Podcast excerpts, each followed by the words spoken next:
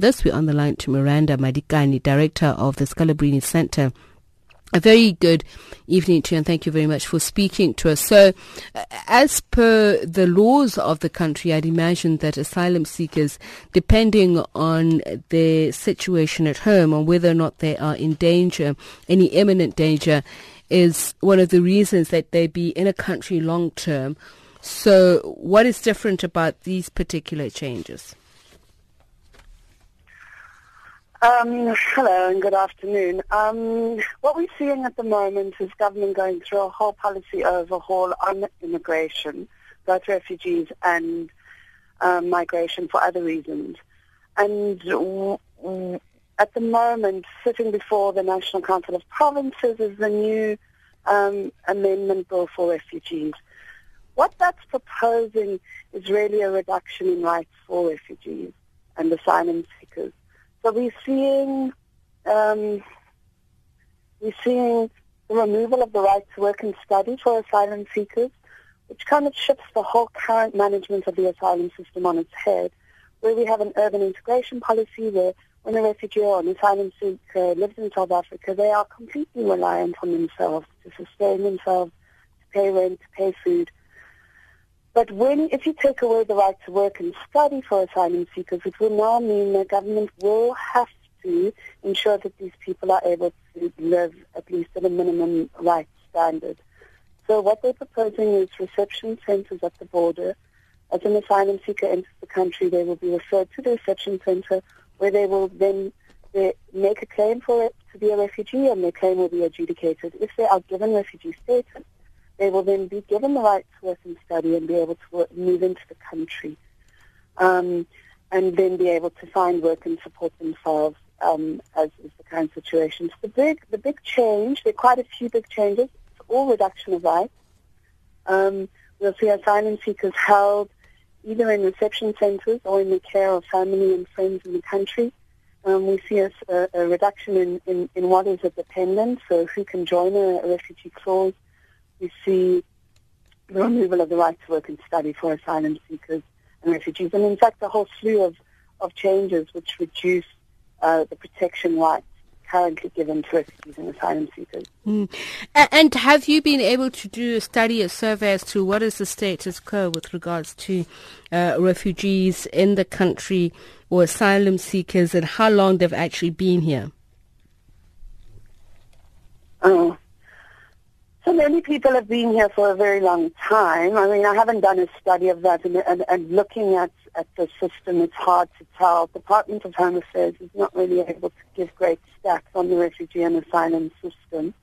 My opinion of the management system is that it's riddled with corruption, and in fact, very few people really know what's going on. A lot of people are sitting on asylum claims for between 10 and 12 years. So they've been in the country for a long time. Of course, refugees are not seen as a permanent solution. So if you're given a refugee status, it doesn't mean that you're permanently protected in the country that you've asked for asylum from. We've seen just recently in 2012, the Angolans who fled from the civil war were seceded. So they were no longer deemed in need of protection. So they were asked to leave the refugee system, and that's what's happened. Government has now entered them into the immigration stream, and they're no longer in the refugee stream, and they've come out. So refugee status is never seen as a permanent solution. There will always have to be a move into the immigration system or a return home, or on a very rare occasion, a resettlement into a third country. Mm. Just a quick one. I mean, if you look at the situation of what's been happening here in Johannesburg CBD with regards to illegal occupation of hijacked buildings, the issue of whose responsibility is it to look after refugees or migrants came to the fore. In your opinion, whose responsibility is it? Well, I mean, the Department of Home Affairs is the lead department in terms of documenting people who come into the country. Now, I think they have failed in this, and I think the new the new immigration policy is looking to address a lot of those failures. What we see is a lot of abuse in the refugee and asylum management system, where bribery and corruption is really what determines whether or not you get a refugee status or you don't, or whether your asylum permit is renewed. So if you're asking me my opinion on what's happening in Johannesburg, I would say the first thing is that we need to have a security-based approach to immigration.